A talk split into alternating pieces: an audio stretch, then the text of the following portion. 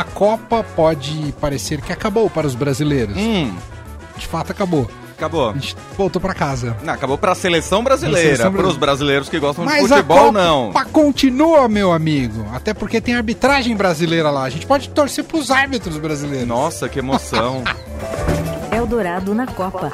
Qatar 2022. É o que nos restou, Leandro. É torcer pra árbitro. Vê que, que alegria. Torce pra outra seleção, uai. Pode ser também. Escolhe outra. Marrocos. Boa, É. simpáticos. Simpático, não? E os, pra mim, ganhou a melhor torcida da Copa. Nossa, sem dúvida. Eles e os argentinos estão É, dando podia show ser a final, né? Argentina e Marrocos. Ia ser muito Gosto. legal. Bom, vamos conectar com Doha, Catar. Vamos até lá, porque os nossos repórteres Márcio Dozan, Ricardo Magatti estão a postos, seguem por lá acompanhando semifinal, que começa amanhã, terça e quarta, e depois a grande final no domingo. Tem terceiro e quarto, mas aí eu nem sei se merece alguma Ah, coisa. é futebol. Eu acho que esse terceiro e quarto vai ser interessante se, porventura, Hum. o chaveamento ficar os dois campeões na final, Argentina e França, e Marrocos e Croácia disputarem terceiro e quarto. Acho que pode, pode ser um terceiro e quarto um pouquinho mais interessante. Pode ser ao contrário também. É, é, vai ser bem triste, na verdade. Oi, Dozan, tudo bem? Boa noite, Emanuel. Boa noite, Leandro. Boa noite a todos. Eu vou torcer para os árbitros brasileiros ficarem por aqui, ó. Ah, maldade isso aí. Então, peraí, que a gente quer mandar mais gente. Não, fa- fala- falando sério, o, o Wilton Pereira Sampaio, ele fez um bom primeiro jogo, tá? Ele foi elogiado, inclusive.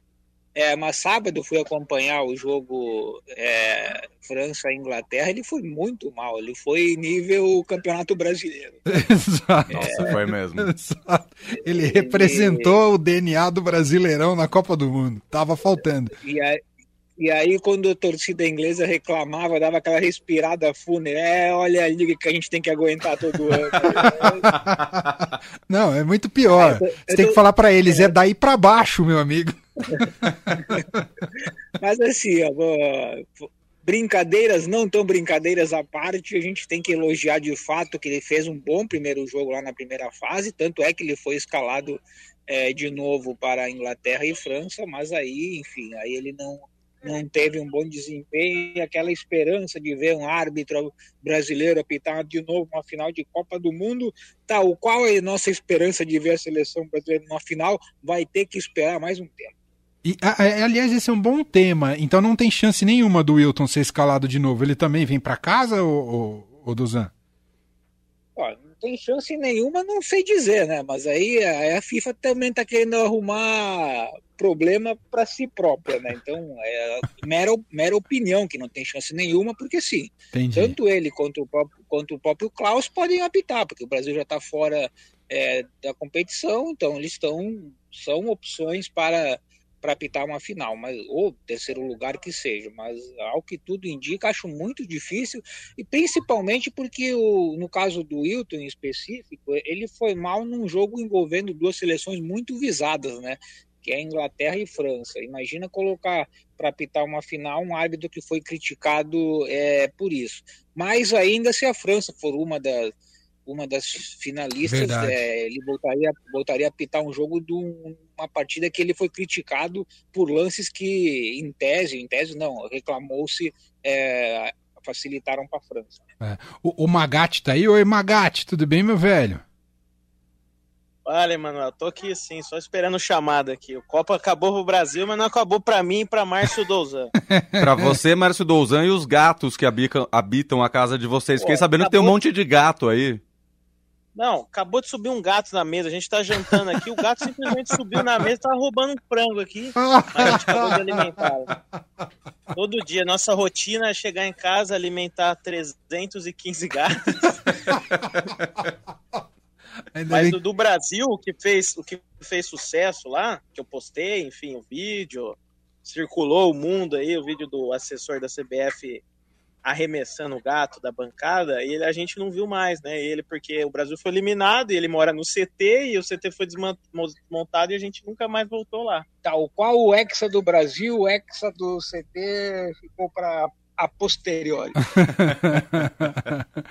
é, vingança do gato. Foram brincar com o gato ao que deu.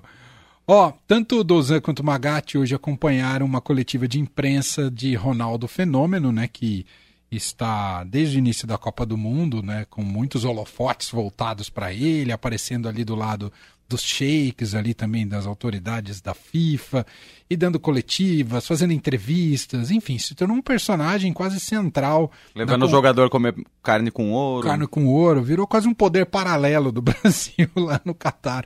É quase como uma CBF by fenômeno. Bom, o Ronaldo nessa coletiva ele deu várias opiniões tanto sobre polêmicas envolvendo aí o percurso da Copa quanto o próprio destino da seleção brasileira. A gente vai colocar uns trechos e depois a gente passa de novo para o Douzan e Magatti comentarem. Primeiro, o Ronaldo falando sobre o Kaká. Você quer contextualizar essa, essa primeira declaração dele do Kaká, Leandro? É, na semana passada, Kaká deu uma declaração polêmica ali, acho que durante uma entrevista que ele estava concedendo e tal. E aí, falando que os brasileiros não valorizam os ídolos no esporte brasileiros. E aí, para citar como exemplo, ele usou o Ronaldo Fenômeno como exemplo, dizendo que no Brasil, Ronaldo Fenômeno é só mais um gordo andando na rua. Vamos ouvir o que Ronaldo. Vamos ver o que o Ronaldo disse aqui. No conceito que ele estava falando, não me, pare... não me chamou absolutamente nada a atenção. Acontece que a, a tradução é... literária, assim, ela, ela parece ser muito mais polêmica do que ela é. é... Talvez ele quisesse é, se referir ao a um tratamento que, que, que todos nós né, recebemos enquanto brasileiros e bem-sucedidos no exterior. É, talvez culturalmente é, nós recebamos aí um tratamento mais especial fora do Brasil do que no próprio Brasil. E o inglês dele também não estava grandes coisas, muito melhor do que o meu, e, e ali eu achei que ele estava meio que enrolado na hora de passar essa, essa ideia do que ele estava querendo dizer. Mas, logicamente, a tradução é, nua e crua é, ficou uma tradução feia, mas não tem nenhum problema. No dia seguinte eu estava jogando pádel com ele aqui. Tá aí o Ronaldo falando sobre essa polêmica com o Kaká. Agora, talvez uma declaração que tenha mais potencial de reverberação e, e, e que também uh, tem uma análise mais concreta sobre o futuro da seleção brasileira, quando o Ronaldo fala sobre qual deve ser o perfil do novo treinador do time do Brasil. Bom, primeiro eu sou a favor também do, de algum nome estrangeiro. É, eu, não, eu não sustento esse tabu de que o estrangeiro não poderia contribuir a, ao futebol brasileiro. Nós temos grandes exemplos atuando no Brasil que né, no meu caso mesmo, meu treinador no Cruzeiro, ele é uruguaio, que é uma grande escola de futebol e, e nos ajudou a tirar de um buraco que, que estávamos há três anos. É, eu Agora, nós temos que discutir os nomes exatamente, né? Eu acho que tem grandes nomes internacionais aí na mesa. É, e as opções brasileiras é, não vejo muitas. E o que eu quis dizer na minha live foi que o Fernando Diniz é um dos nomes brasileiros que mais me agrada nesse momento. Mas tem muitos nomes incríveis na, no mercado que eu acho que fariam muito bem. O próprio Ancelotti, o, o Abel é, do Palmeiras, é, o Mourinho da Roma, são nomes incríveis. A sonora era grande da resposta do Ronaldo, eu dei uma encurtada nela, mas aí no meio ele fala também que a CBF precisa se reformular, se reestruturar e ver qual é o tipo de pensamento que ela vai ter daqui para frente, para aí sim escolher um nome. Muito bem. E a última que a gente separou, ele falando sobre o atual estágio né, dos técnicos brasileiros, né? Se ele foi perguntado se eles ficaram ah, para trás. Vamos ouvir o que disse o Ronaldo. Mas eu não diria que ficou para trás. Eu acho que a seleção brasileira, né, desde 2002 que não ganhamos nada, é um momento propício para poder arriscar né, e inovar e, e trazer uma novidade para o cenário nacional. Bom, quero ouvir então os nossos repórteres, Márcio Dozan, Ricardo Magatti, sobre essa entrevista coletiva do Ronaldo Fenômeno, que tem sido muito influente né, durante toda a Copa do Mundo. Tem pautado o debate esportivo e também sobre a seleção, né, Dozan? É, não é o Douzan, mas é o Ricardo. Fala, Ricardo. É, o Ronaldo é praticamente um conselheiro aqui, né? O cara fala sobre tudo a todo momento, mas é, o cara é pentacampeão, né? A gente respeita. O Ronaldo tem muita história no futebol. Do técnico, eu achei mais interessante que ele falou que ele admitiu que não tem um nome brasileiro bom. E não tem mesmo, né? O Diniz é o que mais se fala, mas nunca ganhou nada. Enfim, isso pesa muito para um técnico brasileiro. Já teve o Dunga no passado, que, cujo primeiro trabalho foi é, como, como técnico foi a seleção brasileira, mas ele, enfim, ele tinha a experiência de ter jogado. E e no, e no, Brasil não tem mesmo, não tem um nome, um consenso, não tem um nome forte como tinha no passado, como foi o Tite quando saiu do Corinthians. Isso para mim foi o que mais me chamou a atenção. E ele citou bons nomes, viu? Tirando. É, ele citou bons nomes é, estrangeiros que estão no Brasil também. O Abel Ferreira, acho que seria talvez a unanimidade, e o Ancelotti, que foi técnico dele no Milan, quando o Ronaldo jogava lá, que hoje é técnico do, no, do Real Madrid, e ele treina lá o Rodrigo, o Militão, o Vinícius Júnior, ele nunca teve experiência em seleções, mas o Ancelotti é um técnico renomadíssimo, muito campeão. Eu achei interessante. Seria, seria legal ver o Ancelotti, eu concordo com o Ronaldo. Eu acho que está na hora de, de, de, mudar, de virar a chave, de mudar o disco, porque a gente já tentou de tudo e já estão vai completar 24 anos sem título, né, na próxima Copa. É, sem dúvida. Douzan, eu sei que você é a favor do Celso Rotti, mas o que, que você achou das declarações do fenômeno? Então, o, o, nome do Ancelotti ele andou circulando, depois o Ronaldo também reforçou. Seria, sem sombra de dúvidas, um nome interessantíssimo, tá? Muito se falou ao longo do último ano sobre o Pepe Guardiola. Eu acho que o Guardiola é, seria talvez o único é, unânime, né? Não, não, acredito que alguém no Brasil vai dizer não, não quero o Guardiola. Mas o, o me parece ser uma, uma possibilidade mais viável. É, é porque o Guardiola ele renovou o contrato com o Manchester City, ele vai ficar pelo menos mais um ano lá. E um ano, lembrando sempre, no calendário europeu, começa na metade do ano. Então o, o, o Pepe Guardiola uma, teria que romper um contrato dele de um ano e meio ainda com o Manchester City e toda a questão financeira que isso envolve. Então Pepe Guardiola seria quase impossível. O caso do, do Ancelotti é mais fácil, porque o Ancelotti ele encerra seu contrato com o Real Madrid na metade de 2023 agora, quando terminar a temporada europeia. E, de novo, é, informações que a gente viu na imprensa estrangeira e tudo mais é que ele talvez aceitasse conversar, mas somente depois é, de encerrado o seu contrato com o Real Madrid. É, qual que seria o problema aí? A CBF, a seleção tem jogos em março, seriam jogos amistosos, tá? Não vejo problema de colocar um interino se fosse para esperar o Ancelotti até metade do ano, mas o Edinaldo Rodrigues é, não é muito a favor disso. A CBF queria, gostaria de ter um treinador, é, ela é contra o mandato tampão, ela gostaria de ter um treinador já a partir de janeiro. Vale a gente lembrar que esse ciclo para a próxima Copa do Mundo é mais curto, né?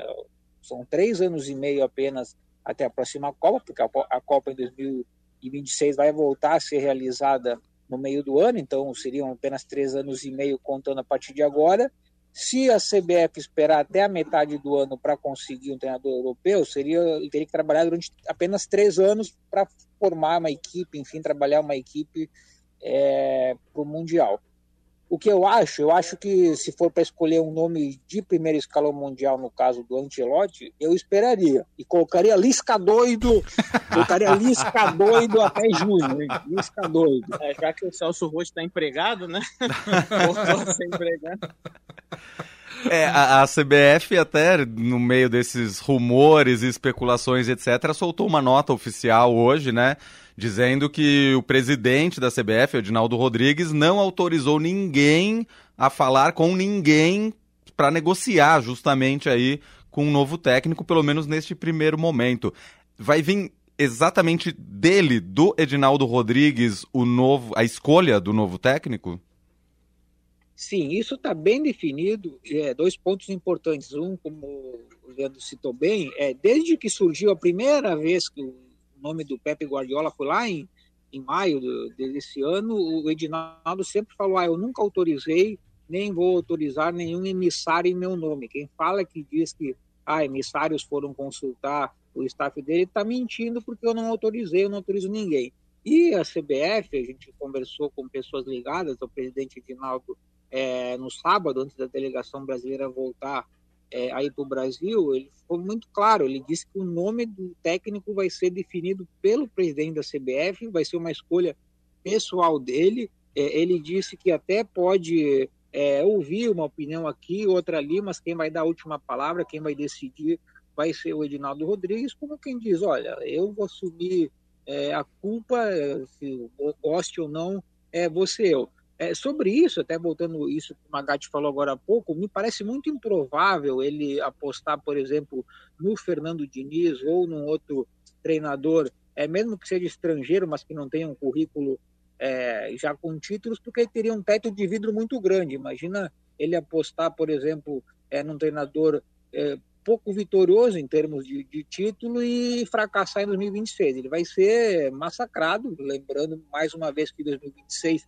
tem reeleição é, para presidente, ele vai certamente concorrer à, à reeleição, ele, ele tem esse direito, então tudo indica que ele vai atrás de um nome forte, mas qualquer nome que tenha surgido hoje, ou ontem, ou mês passado, eh, são meras especulações, que ele deixou muito claro que um vai ser a escolha dele e que dois ela vai acontecer somente é, no próximo mês, quando passar, enfim, as festas de fim de ano. O, o Ancelotti já, já dirigiu alguma seleção, vocês sabem, meninos? Não, não, não, ele, ele nunca dirigiu. Ele fez sucesso em vários clubes, né? Real Madrid é o maior campeão da Liga dos Campeões, quatro títulos, ninguém ganhou mais que ele. Ele tem aquele perfil meio paisão também, sabe? Amigo de jogador. Ele entende muito o lado humano do jogador, ajuda muito com o emocional sabe muito de tática também, mas o que prevalece, o que predomina no Ancelotti é esse lado aí. É por entender, entender tanto a linguagem do boleiro que ele fez tanto sucesso na Europa. Ele é menos assim, é, vamos dizer que ele é, não é pior, mas assim, talvez ele seja, saiba menos de tática do que o Guardiola, que revolucionou o futebol, do que o Klopp, que tem aquele estilo rock, rock and roll.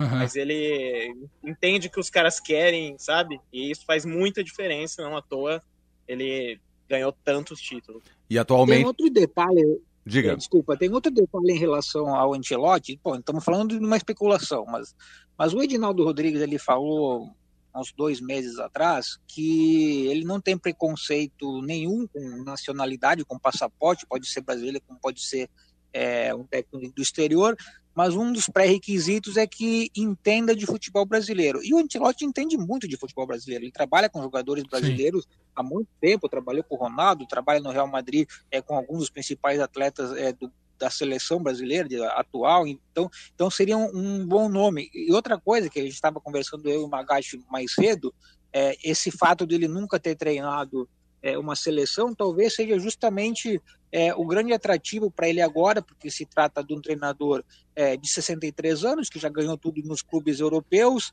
talvez treinar uma seleção é, de ponta como o Brasil seja um desafio interessante, e por outro aspecto, é, a maioria das, dos jogadores atua na Europa, então ele poderia muito bem é, ficar circulando pela Europa, assistindo jogos por aí, é, vir para o Brasil eventualmente para bater ponto na CBF ou para tra trabalhar na grande, ficar talvez dois, três meses por aqui, depois ir para a Europa é, para assistir é, fazer as observações por lá, seria um, nome muito interessante por todos esses aspectos.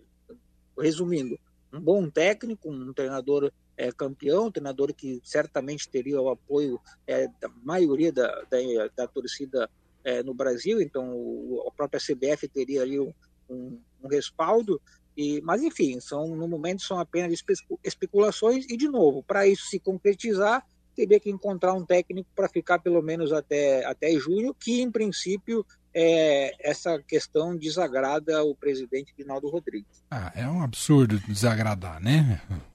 Um amistoso em março contra. jogar, acho que dois Um jogos, né? auxiliar lá, um tampão rapidão. É, vai jogar, sei lá, contra El Salvador e times muito fortes em março, com certeza.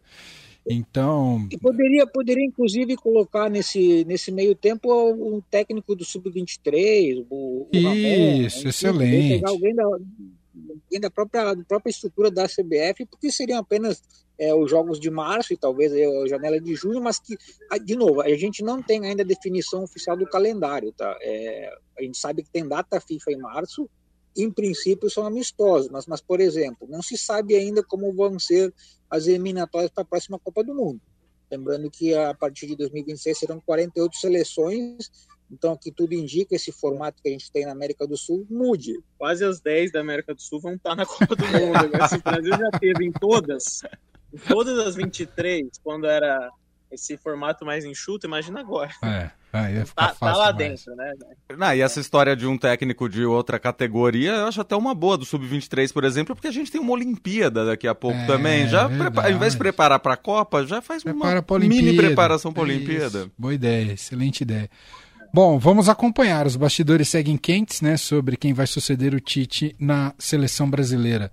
Meninos, um de vocês, só para a gente concluir rapidamente, um panorama de Croácia e Argentina amanhã às quatro da tarde. Olha, difícil, hein? Eu estarei lá fazendo, relatando esse jogo. Eu acho que a Argentina chega melhor, mas a Croácia é muito difícil. É um time muito difícil batido. A gente viu contra o Brasil. O Brasil deu bobeira ali, sete no, contra, sete no ataque, nos minutos finais. A Croácia é um time muito resiliente. O técnico diz que o time espelha a, a, o seu povo, que é um povo que sobreviveu à guerra civil, enfim, conseguiu a sua independência só na década de 90. Então é um time que, meu, não desiste, sobreviveu a várias prorrogações, né? Cinco prorrogações, ganhou todas as disputas de pênalti desde a última Copa.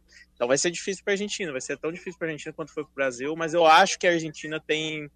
Acho que a Argentina vai passar, porque o Messi está tá em grande fase na última Copa aí, virou um.